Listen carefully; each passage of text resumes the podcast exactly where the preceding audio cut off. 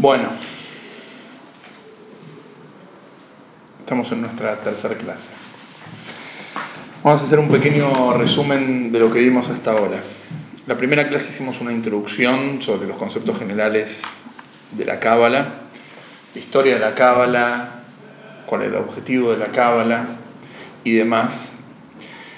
Y la clase anterior hablamos principalmente sobre lo que es la gestación del alma.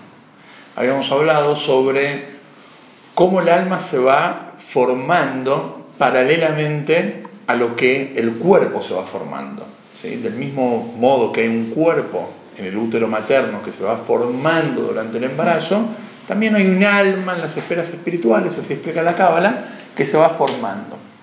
Entonces hablamos sobre cómo ese alma va tomando forma y qué es lo que pueden hacer los padres para beneficiar ese alma o Dios libre lo contrario. Y hablamos sobre mm,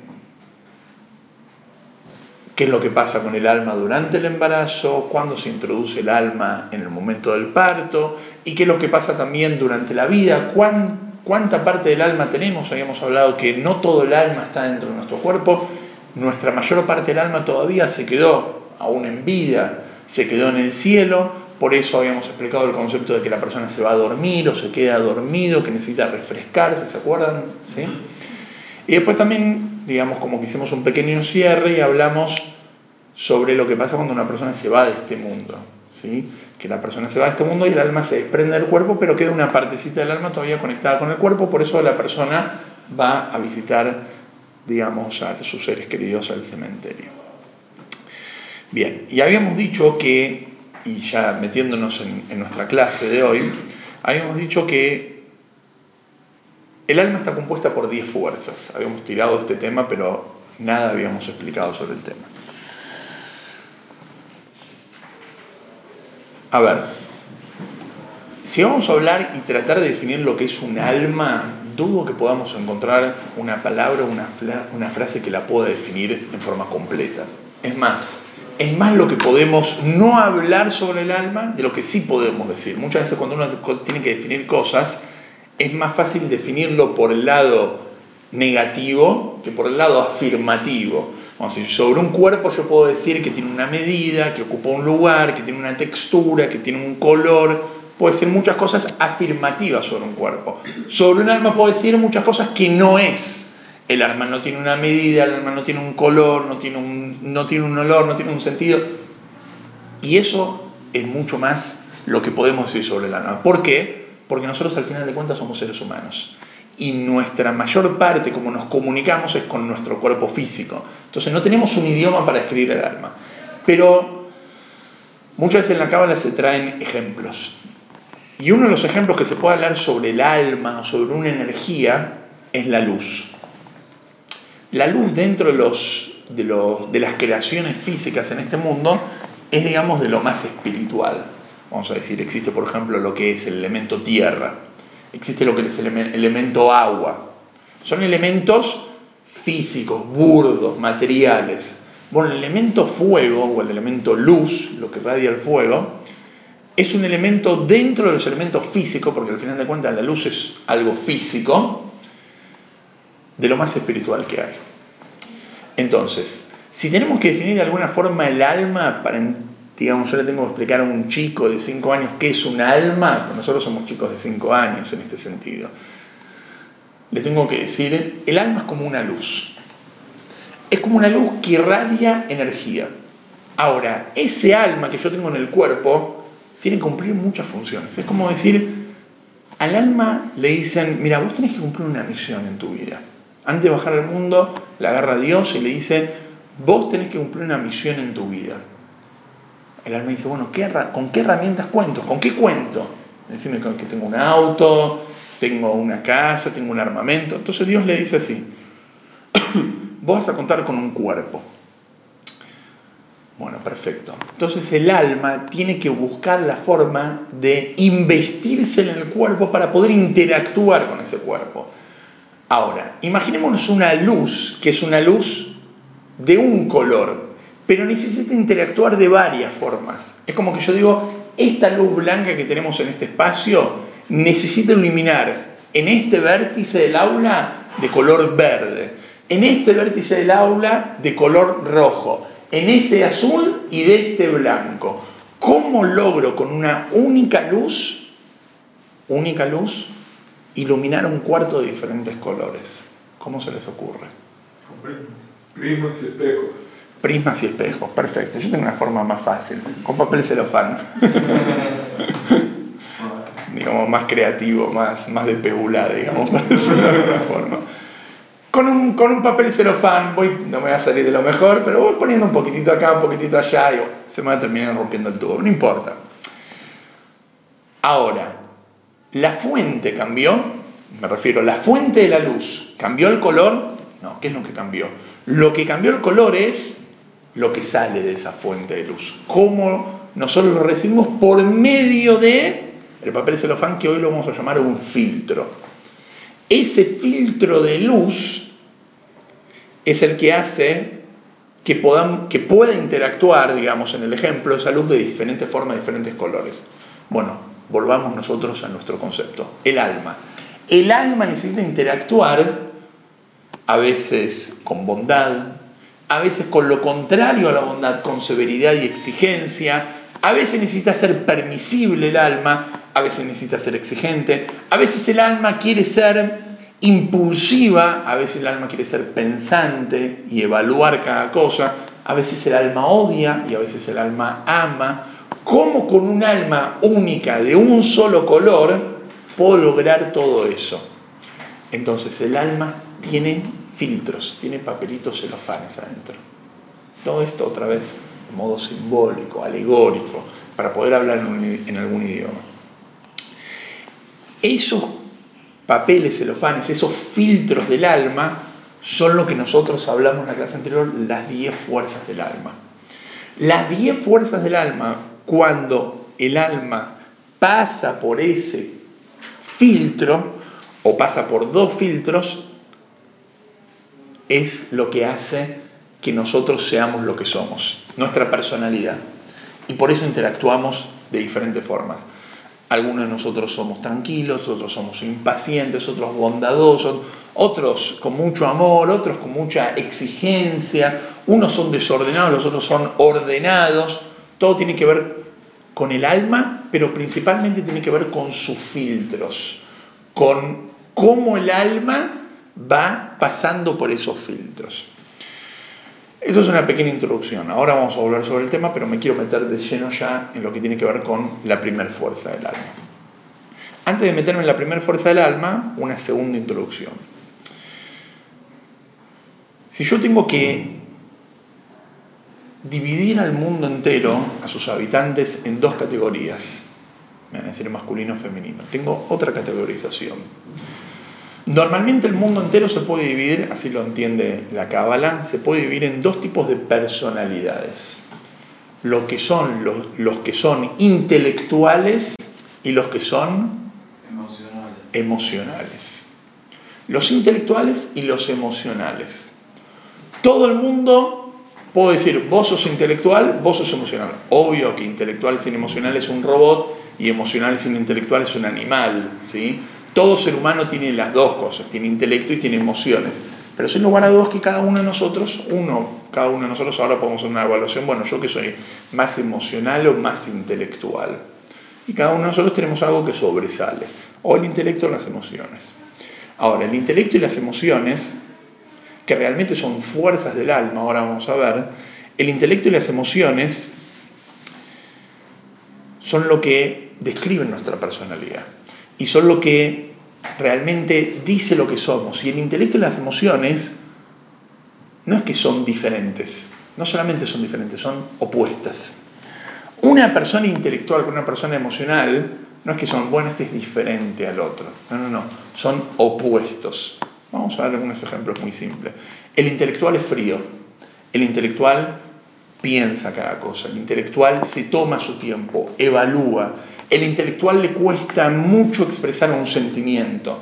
El intelectual es racional. El intelectual va por las exactas. Estoy hablando del intelectual en un extremo, sí, obviamente. El emocional, impulsivo. El emocional se juega. El emocional se emociona. El emocional es fácil para crear vínculos. Totalmente diferente al intelectual. ¿Por qué hay gente emocional y gente intelectual? Tiene que ver con el color de pelo, que el pelirrojo es eh, negro, es eh, nervioso, el pelirrojo, y, y el rubio es eh, amoroso y el morocho es intelectual. Tiene que ver con un color de pelo, tiene que ver con un color de piel, tiene que ver con una estatura, tiene que ver con una imagen. ¿Con qué tiene que ver? Con el alma. Porque hay gente intelectual, hay gente emocional, tiene que ver pura y exclusivamente con el alma de la persona. Y realmente esas diez fuerzas del alma están incluidas en estas dos categorías. Y la Cábala dice así que hay tres fuerzas intelectuales y siete fuerzas emocionales. Y de ahí viene todo lo que el hombre hace. Todo lo que nosotros hacemos, todo lo que nos pasa en la vida, desde que me, quiero levantar, me levanto y empiezo mi día hasta que me voy a dormir, incluido mis sueños, pasa por estas diez fuerzas. Y eso es lo que define nuestra personalidad. Entonces, estas diez fuerzas, como hablamos en la clase anterior, ya vienen definidas desde el nacimiento. Estas diez fuerzas vienen a la persona ya totalmente marcadas y definidas. Nosotros podemos trabajar, laburar con estas fuerzas y mejorarlas. Pero como dijimos en la clase anterior, nadie es perfecto. Es como que el destino, Dios, le pone a la persona, bueno, tenés 10 fuerzas, te pongo 100 eh, fichas, de las 100 fichas te pongo 20 en una, 5 en otra, 4 en la otra, 30 en la otra, y hay gente que tiene una capacidad muy desarrollada y otra muy poco desarrollada. Y seguramente el objetivo de la persona a nivel, digamos, desarrollo personal, que es lo que todos buscamos desarrollarnos personalmente, es poder desarrollar esas fuerzas. Como decir, el pibe es muy bueno para definir, digamos, pero bueno, le cuesta correr, digamos, en un deporte, en el fútbol.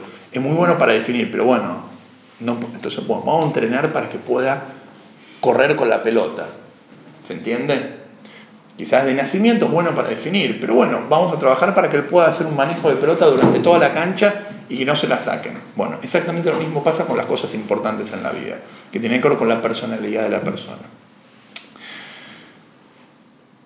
Entonces, introduciéndonos en nuestro tema, vamos a abrir en la primera hoja del cuadernillo y vamos a empezar a leer. Dice así, una cefirá, que ahora voy a explicar, es un canal de energía divina o una fuente de vida. Esa palabra cefirá es una palabra clave, que la vamos a repetir por todo el curso. Sefirá es ese papel celofán, para decirlo de alguna forma. Ese Es el filtro del alma que hace que yo tenga esa personalidad. La palabra hebrea sefirá, para simplemente introducirnos en el concepto, tiene varios significados. El célebre cabalista el Ramak, que se llama Rabbi Moshe Cordovero, porque venía de la ciudad de Córdoba de España y fue uno de los expulsados ¿sí? por los reyes de España, cuando fue la expulsión de todos los judíos de España, en su monumental obra El Pardés, escribe que Sefirá significa, tiene tres significados. Sefirá viene la palabra mispar, Sefirá, Samach, Pei, Reish, para que sea hebreo, es las mismas letras que la palabra mispar, número. Sefirá viene la palabra sipur, sea, comparte la misma raíz con la palabra sipur, que es cuento. Y Sefirá viene la palabra sapir, que es un zafiro. Y sobre esta nos vamos a detener. ¿Qué es un zafiro? Un zafiro es una piedra preciosa. Dentro de las piedras preciosas también podemos dividirla en dos categorías. Piedras que opacan y piedras translúcidas. ¿Sí? Por ejemplo, yo qué sé, el, el, el metales, por ejemplo, no solamente piedras preciosas, el metal, el oro, por ejemplo, no es una piedra translúcida, no es un metal translúcido, es un metal que opaca, o sea, cuando luz, el haz de luz entra, rebota. ¿Eh? No, rebota. Rebota. Tenemos un diamante, un diamante, digamos, translúcido. El zafiro es una piedra translúcida. ¿Qué pasa las de luz? Pero ¿cómo pasa? Pasa de una forma y sale de otra forma. Entra de una forma y sale de otra forma. Es un papel celofán. Es una esfera. El alma tiene sefirot, que son fuerzas del alma. Y por medio, cuando el alma se expresa, pasa por esa sefirá y toma una diferente forma. Y esto es lo que vamos a empezar a ver hoy. Ese mapita que tenemos ahí vendría a ser como el mapa del alma, el mapa espiritual del alma, que tiene que ver, digamos, con las 10 filotas. Ahí no hay 10, hay 11, pero después vamos a explicar por qué hay 11. Pero hay una que está lúcida. No, no, son todos, están blanco y negro, pero... Ah, es una nueva imprenta. Hay una que parece más transparente. Sí, no, no, pero no, no, no, no tienen que ver con lo que estamos diciendo, son todas iguales. Bien. Entonces, ¿qué es lo que dijimos? Dijimos lo siguiente. El ser humano tiene, los seres humanos se pueden dividir en dos categorías, intelectuales y emocionales. Ahora, dentro de cada ser humano también encontramos esas dos categorías.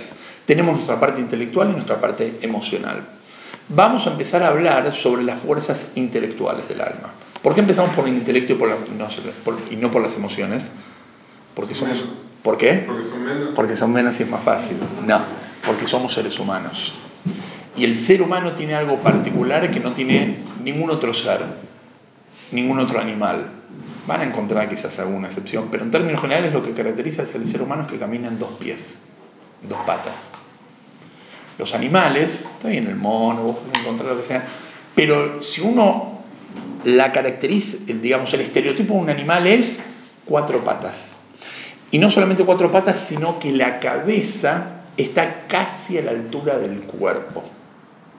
La cabeza es el recinto del intelecto y el cuerpo con su corazón es el recinto de las emociones. En un animal, intelecto y emociones están casi a la misma altura, porque el animal es totalmente impulsivo, no es pensante. ¿Se entiende? El ser humano, 100%. Intelecto arriba, cabeza arriba, emociones abajo. Por eso empezamos por el intelecto, porque el ser humano lo que lo caracteriza frente a las demás criaturas es su cabeza, no es su corazón. O sea, yo te puedo decir que hay animales con más corazón que el hombre, pero no hay animales con más cabeza que el hombre. Sí, físico, pero no interna. ¿Se entiende? Y otra cosa, que el ser humano principalmente sus emociones están regidas por su cabeza. O sea, lo que sentimos es porque lo, que, porque lo pensamos. Todo lo que sentimos, lo pensamos. A veces uno dice, no, no, esto que dije, esto que sentí nunca lo pensé. Dice el dicho, si lo dijiste borracho, lo pensaste sobrio, ¿no? Entonces, uno dice, no, lo dije borracho. Dice, disculpame, lo pensaste sobrio. O sea, todo lo que uno dice, aún cuando uno dice no fue algo totalmente impulsivo, un exabrupto que, bueno, estaba borracho con mis amigos y, bueno, se me chispoteó, ¿sí? Lo pensaste sobrio. Si no, ¿de dónde lo sabes? Bueno, obviamente que el alcohol hizo que saques lo que tenés adentro, pero hay que tener cuidado. Pero todo lo que la persona siente en algún punto lo pensó. Lo mal pensó, pero lo pensó. Vamos a empezar del principio. ¿Cómo pensamos? Es muy loco ponerse a pensar como uno piensa. ¿Vieron cuando uno se pone a pensar sobre la respiración y uno se empieza a agitar solo de la respiración? O cuando uno se va a dormir y empieza a pensar cómo nos dormimos o cómo hacemos y nos cuesta dormir. Las cosas más naturales y obvias normalmente no las pensamos. ¿sí? Hay temas tan serios en la vida que nunca tenemos tiempo para... no, esto es tan importante que vamos a dejarlo para después. ¿Cómo pensamos? ¿Cómo una persona piensa? ¿Cómo pensamos? ¿Cómo, ¿Cómo una persona puede entender una idea? ¿Cómo una persona de repente entiende algo? A través de imágenes. Hay 20.000 respuestas. O sea, a través de imagen, depende si la persona, digamos, es eh, visual, si la persona es, eh, si es más, digamos, de escuchar las cosas. Depende de cada persona, digamos, tiene diferentes... No, estoy, no me estoy refiriendo a eso. Me estoy refiriendo, les voy a traer un ejemplo. Una persona está con un compañero de la universidad. Y los dos estudian, yo qué sé, física, matemática. Entonces tienen que entregar un, un trabajo resolver una fórmula. Entonces están los dos con la fórmula, una ecuación, digamos, bien compleja, y están los dos, se fueron a estudiar los dos juntos, a un bar, en la casa, y están los dos mirando la ecuación. No saben por dónde empezar.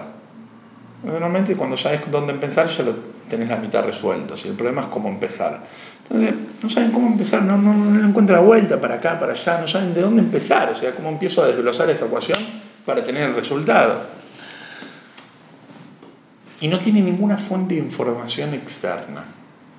No es que tienen un libro de consulta, no es que tienen un profesor que les va a explicar, un compañero que entiende más, están ellos con la hoja y la ecuación, punto.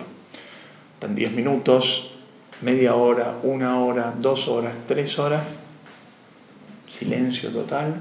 De repente uno de los dos dice, ya está, ya sé cómo, ya sé cómo.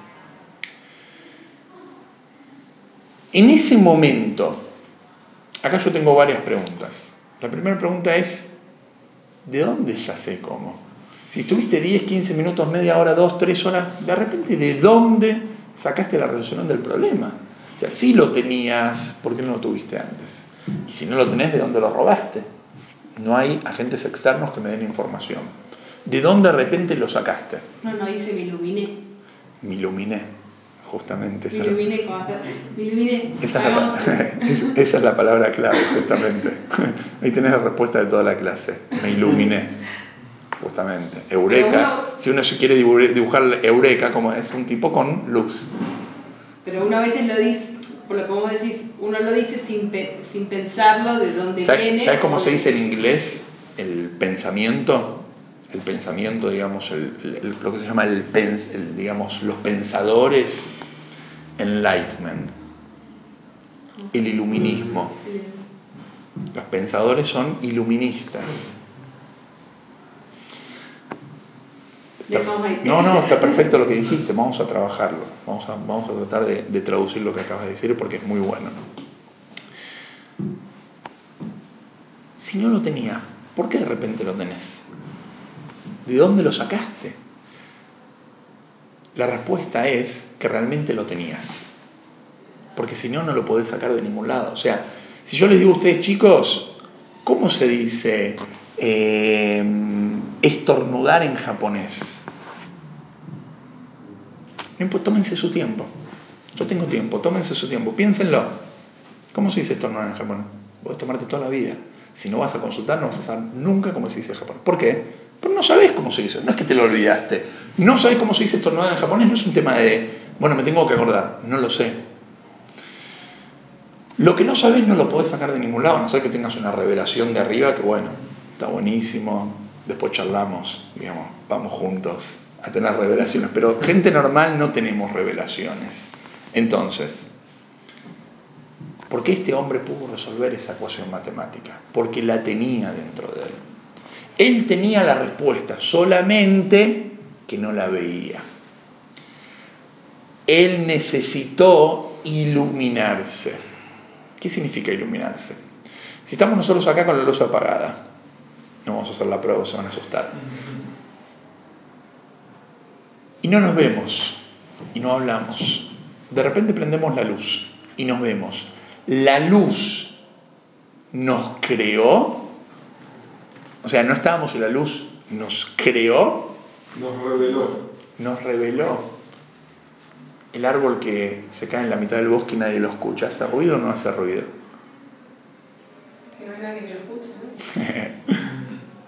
¿no? y si no hay nadie que te ve, pues está la luz apagada, entonces la luz te creó. la misma respuesta. el árbol hace ruido, que nadie lo escuchó, eso es un problema que nadie lo escuchó pero el árbol, digamos, hace ruido. La luz no crea a la gente, sino que la luz revela. El que va a escuchar en la mitad del bosque al árbol cuando hace ruido, lo único que hace es dar testimonio. Claro, dar testimonio del ruido que hace, pero el árbol va a hacer ruido igual. Si no, la historia para nosotros sería lo mismo. Claro. En este mundo físico, en este mundo físico el árbol debería hacer ruido. Si no hace ruido, nos vamos a enterar después, pero digamos, en la teoría hace ruido. En la práctica, quién sabe si hace ruido o no hace ruido, nadie escuchó. La luz no nos crea a nosotros, la luz nos revela. Cuando nuestra cabeza se ilumina, no creó absolutamente nada, sino que simplemente reveló lo que ya estaba. Esa, ese interruptor que tengo en mi cabeza para prender luz, esa es la primera fuerza del alma y se llama Jochma. Es ese interruptor que yo prendo en mi cabeza y me acordé, entendí, resolví, ya está. Paréntesis hago.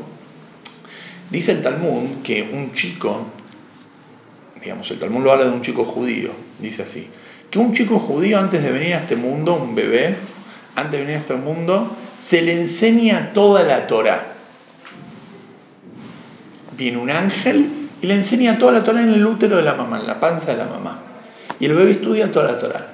Y cuando viene al mundo, cuando está por nacer, viene un ángel y le pega una cachetada acá en el labio. Y se olvida de todo.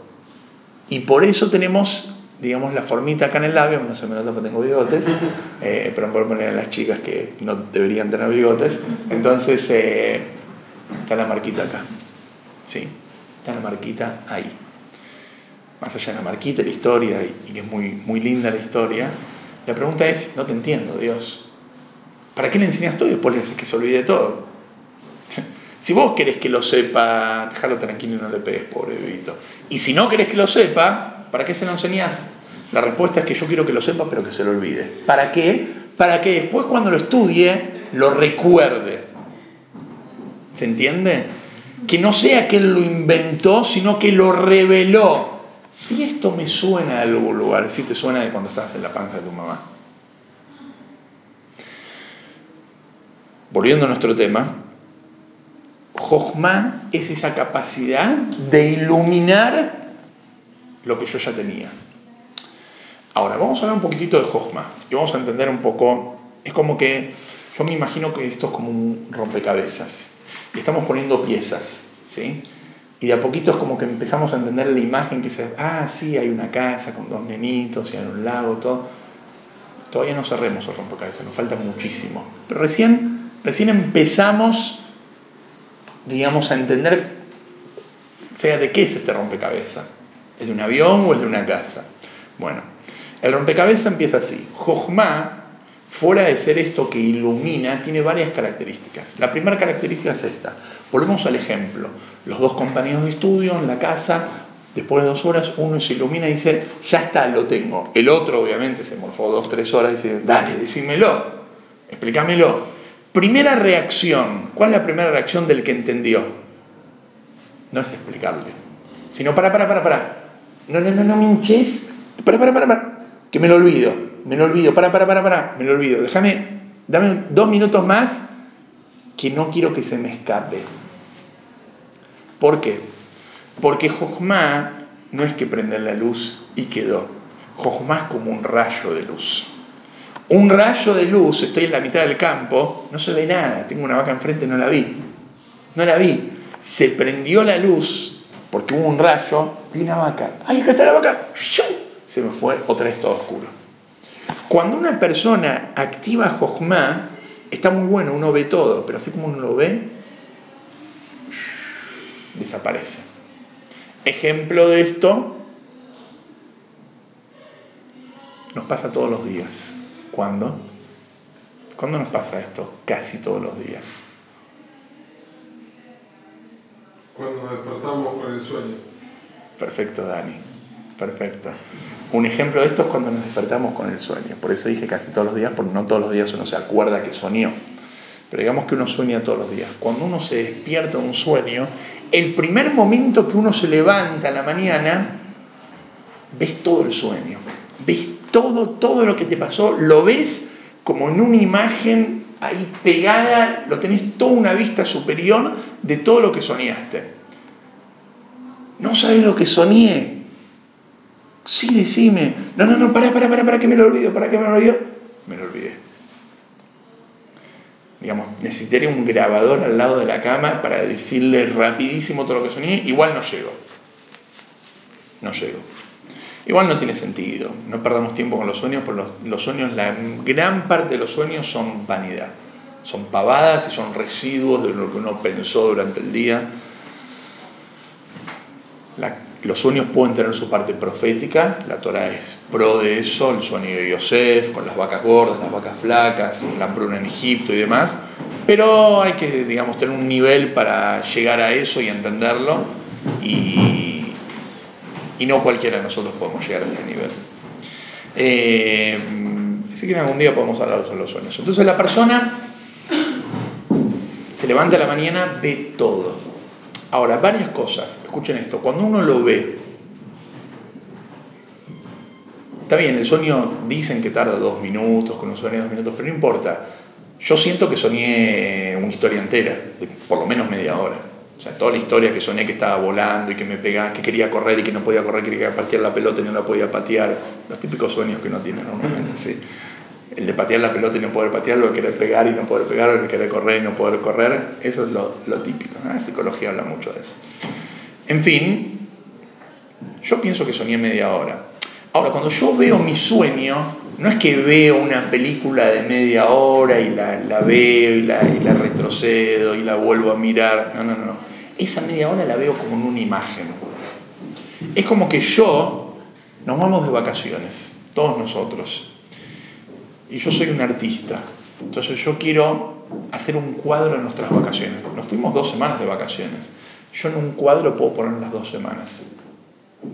¿Cómo lo pongo? Soy un artista. Puedo poner en ese cuadro toda una historia. Ahora, si yo viví esas vacaciones, entiendo lo que dice el cuadro, porque relaciono, esto simboliza esto, lo otro. Si no entiendo, no lo viví, es como que es un cuadro chato. Quizás la astucia del artista es poder plasmar, digamos, en su obra una profundidad para que la gente la pueda leer y no necesariamente necesitas la explicación, digamos, del autor al lado. Cuando yo me levanto a la mañana veo el sueño chato. Cuando yo veo una idea, resuelvo una ecuación matemática, resuelvo un plano de arquitectura, resuelvo un problema, digamos, de contaduría, o un, tema en sistemas, o lo que sea, cualquier profesión que sea, lo veo chato. Veo todo, todo, todo, todo, pero chato. No tengo profundidad. Jojma es simplemente una imagen es una imagen de esa idea, completa. En ese cuadro de las vacaciones que nos fuimos están todos los detalles que pasaron esas dos semanas. Pero hay que profundizar. Si yo lo veo a simple vista, es un cuadro de, un momento, ¿se entiende? Primer punto, entonces, Jojma prende una luz, es muy fugaz, pero también Jojma es solamente chato, muy simple. Vamos a empezar a ver de adentro, a ver si nos da un poco de material. Dice así, el significado de Jojma es sabiduría. Dentro del intelecto humano se corresponde con el destello intuitivo de la iluminación intelectual, lo que acabamos de explicar recién. La idea, la idea original propiamente dicha, la idea original es como decir el plano. El plano, el arquitecto se basa en un plano. Después cambia el detalle acá, allá, lo que sea, pero él tiene, un, tiene una idea original. Y el plano ya es una segunda etapa, lo que es la idea del arquitecto. Porque el arquitecto antes de hacer el plano tuvo una idea en su cabeza, que lo tuvo que bajar en un plano y ese plano lo tuvo que bajar en una estructura. Pero antes de todo eso el arquitecto tiene una idea. Y esa idea que se hace en un segundo. En la idea seminal, el pensamiento interior, los detalles que aún no fueron diferenciados y externalizados, aún no fueron procesados y se encuentran intensamente concentrados en el destello intuitivo. Jochma es como una semillita. ¿Cómo es una semillita? Una semillita, por ejemplo, de manzana, una semilla de manzana, ¿Hay algo en el árbol de manzana que no estaba incluido en esa semilla? Sí, el pajarito que se para arriba del árbol, pero del árbol en sí. ¿Hay algo que viene que no sea de la semilla? Todo viene de la semilla. La tierra lo que le da es la capacidad de crecimiento. pero la semilla incluye todo lo que va a haber adentro. Ahora pregunto, parto la semilla a la mitad, ¿qué hay? ¿Un bonsai de manzana adentro?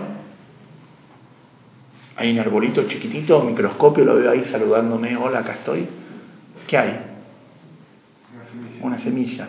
O sea, el árbol en forma de semilla. ¿Qué significa? Potencialmente un árbol. Potencialmente es todo lo que va a venir después, pero no necesariamente en forma de lo que va a venir después. Cuando yo tengo una idea, en el primer momento que la tengo en mi cabeza es como una semilla.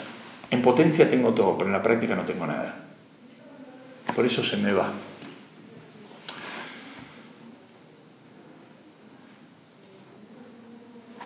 Volvemos al principio para que no se pierdan. Vamos a tratar de relacionarlo con nuestra vida práctica.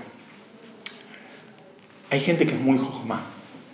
Hay gente que tiene muy desarrollado esta capacidad de jojma. ¿Cómo lo vemos? ¿Vos le explicaste algo? Lo entendió. El tipo lo entendió. El tipo es rápido para entender. Tiene una velocidad rapidísimo para entender. Vos lo que le explicaste, no, no se lo tenés que repetir, no lo tenés ni que terminar. Él ya te entendió. Hay gente que es poco más. Le vas a explicar una vez, le vas a explicar dos veces, le vas a explicar 20 veces y recién ahí empezó a entender lo que le estás diciendo.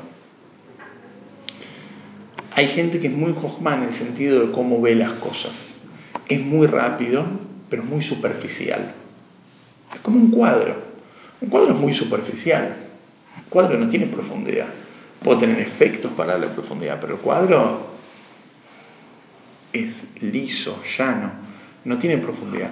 Hay gente que la forma de ver las cosas es muy llano, muy simple, muy esto es así y es lo que se ve y no hay nada más que esto. Y punto. Formas de ver la vida. En la Cábala también Jochma y las subsiguientes, principalmente la siguiente fuerza del alma, se lo también compara con lo que es el género masculino y el género femenino.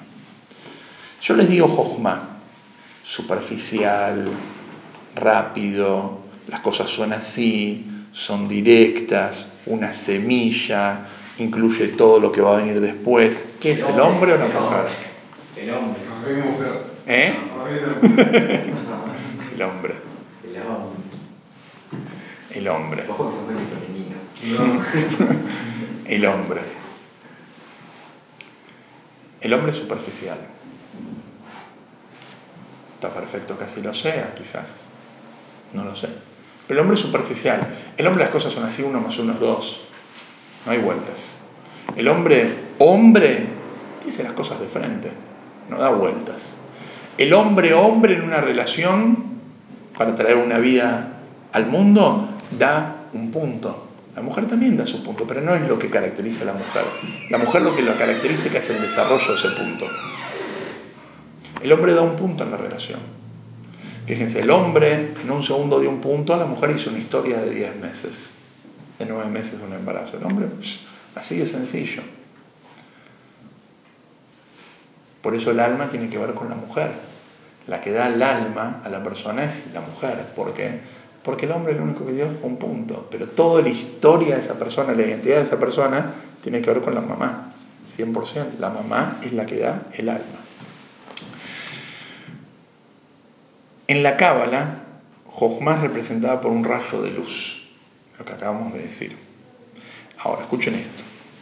En el nombre de Dios de cuatro letras, el tetragramatón, que en griego vendría a ser el nombre de Dios de cuatro letras, tetra, Jochma es representada por la letra Yud. En hebreo, sabemos que hay 22 letras en el abecedario. Aleph, 1, Bet, 2, Gimel, Dalet, Hei, 5, Bab, Zain, 7, Het, Tet, Yud es la décima letra. Ahora, Yud, más allá de ser la décima letra, en su forma tiene algo muy particular que, que es diferente a las demás letras del abecedario hebreo. Yud es un punto. La Yud, cuando uno escribe una Torah o una Mezuzá, es suficiente, legalmente hablando, con apoyar la pluma sobre el pergamino. Eso es una yud. Por eso Jochma se lo compara con la yud. Porque la yud realmente es la base de todas las demás letras. Todas las demás letras es un conjunto de yuds. Es como decir, una línea es un conjunto de puntos.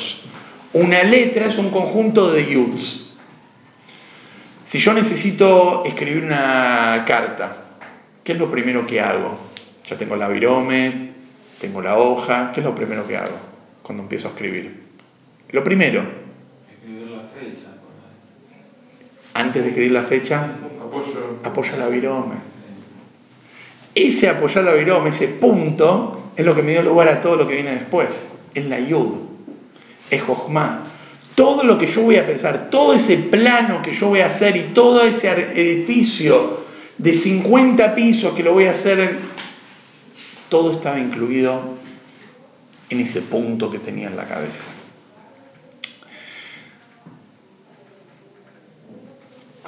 Esto no significa que pueda haber una mujer que también sea Jochma, 100%. Pero es particular del hombre. Digamos, hay mujeres que son mucho más rápidas que el hombre, no estoy hablando de eso. Pero es algo particular del hombre que el hombre es de mirar las cosas más superficial, más, más rápido, más, digamos, hay oficios que tienen que ver con el hombre. Hay mujeres que también pueden trabajar. Pero hay oficios que tienen que ver solamente con la mujer. ¿Saben uno? Hay un oficio que solamente la mujer lo hace. No. Quizás se me acaba la teoría acá, pero hay un oficio que es solo de mujer. Partera. ¿Conocen parteros? No hay, ¿en serio? Hay obstetras. No hay parteros. Hay parteras. Quizás hay un partero dando vuelta, habría que googlearlo, pero normalmente la partera es partera. ¿Por qué la partera es mujer? ¿Por qué es un oficio de mujer? ¿Cuál es la función de una partera? ¿Qué hace una partera? ¿Y, y qué más? ¿Y no, lo podría, y no- y no lo podría hacer el obstetra eso? Sí, porque el obstetra está apurado y tiene 20.000 partos. No, el obstetra también puede recibir al bebé. ¿Por qué hace falta una partera?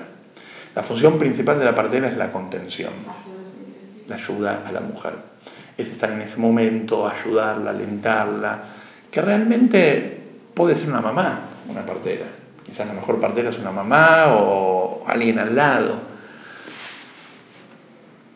Obviamente que hay que saber recibir al bebé y hay, digamos, casos que uno tiene que saber ayudarse y por eso quizás una mamá no puede ser una partera. Pero ¿por qué una mujer? Porque es algo, es algo que tiene que ver con la naturaleza de la mujer. El hombre no lo podría hacer, porque el hombre es mucho más superficial. Bueno, ¿y, y- cuándo? Y ya está, y, estoy nervioso. La mujer es mucho más profunda, mucho más intensa que el hombre. Eso tiene que ver con la naturaleza espiritual. Y hay oficios que tienen que ver particularmente con el hombre. Seguramente la mujer también los puede hacer, pero vamos a decir, como que es más del lado del hombre, vamos a un general de guerra. Puede haber mujeres, 100% y lo hay. Pero todo el mundo va a decir, este es un hombre. Es un hombre, porque es algo natural del hombre. El dar órdenes, el bajar línea, el ser algo concreto, esto es así, no es así, no me discutir, es de hombre. La mujer puede ser mejor, pero es algo de hombre.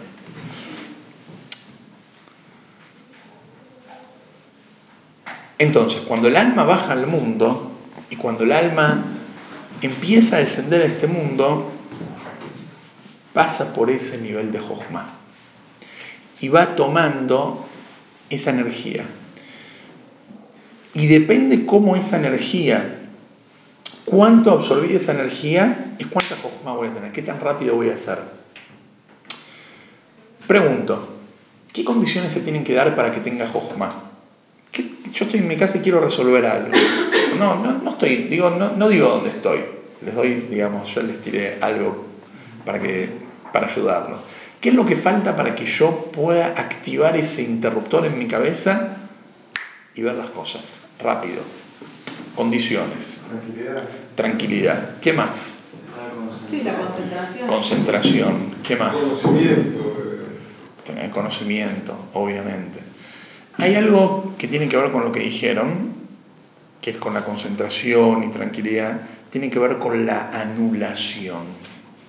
Anulación significa entregarme a eso. Me anulo a eso, como que me entrego. Vieron que hay distintas disciplinas, sin entrar en detalle, donde le piden a la persona artes marciales o distintas disciplinas de, digamos, de meditación y concentración, que le piden a la persona despojarse de las cosas que lo atan. Sacate el reloj, apaga el celular, sacate los zapatos, cosas que me atan a lo cotidiano. Anulate, entregate a eso que estás haciendo. Para tener Jojma no puedo estar en 20.000 cosas a la vez.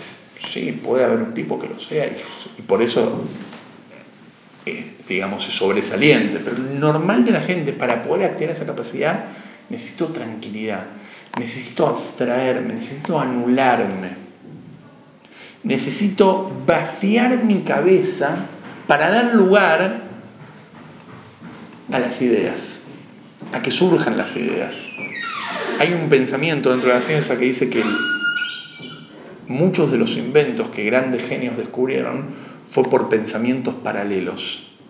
No se están dedicando a eso, se están dedicando a otra cosa y descubrieron por medio de eso una genialidad. ¿Por qué? Porque estaban anulados, estaban como entregados.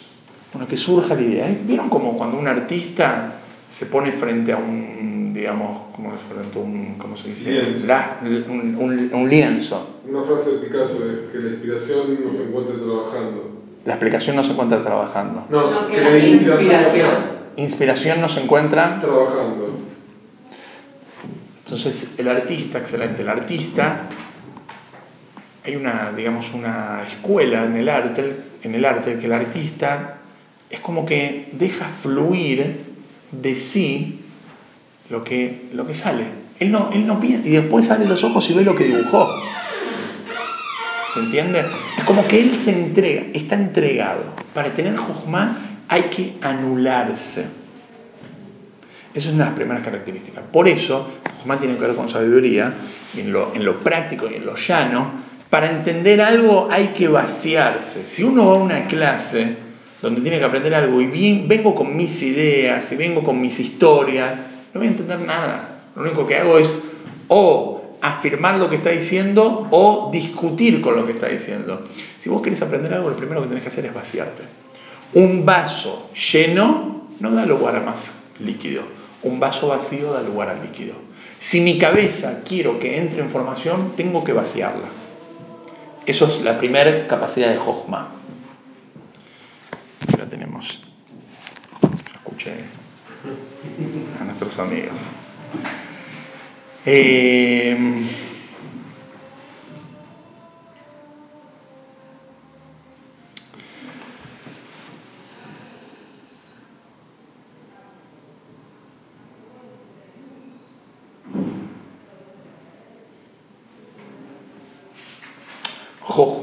en hebreo viene la palabra Koach, que fuerza, ma. Ma significa qué. Koach ma. Jochma es al revés, Koach ma. ¿Qué significa Koach ma? Koach ma significa esta fuerza de dónde. Es como que la persona se pregunta, ¿de dónde vino esta fuerza? ¿De dónde vino esta idea?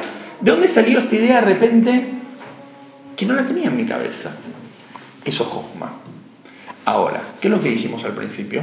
Que cuando la persona entiende esa idea, cuando la persona entiende esa idea y el amigo le dice explícamela, él inmediatamente dice, para, para un segundito, necesito... Retenerlo. ¿Cómo? ¿Cómo le retengo? ¿Cómo atrapo el sueño? ¿Cómo retengo una idea?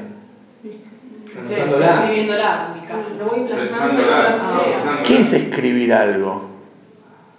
Pasar limpio. Claro, desgrabarlo, bajarlo en un papel, desarrollar una idea. Esa es la segunda característica del alma. Eso vamos a empezar a hablar la clase que viene.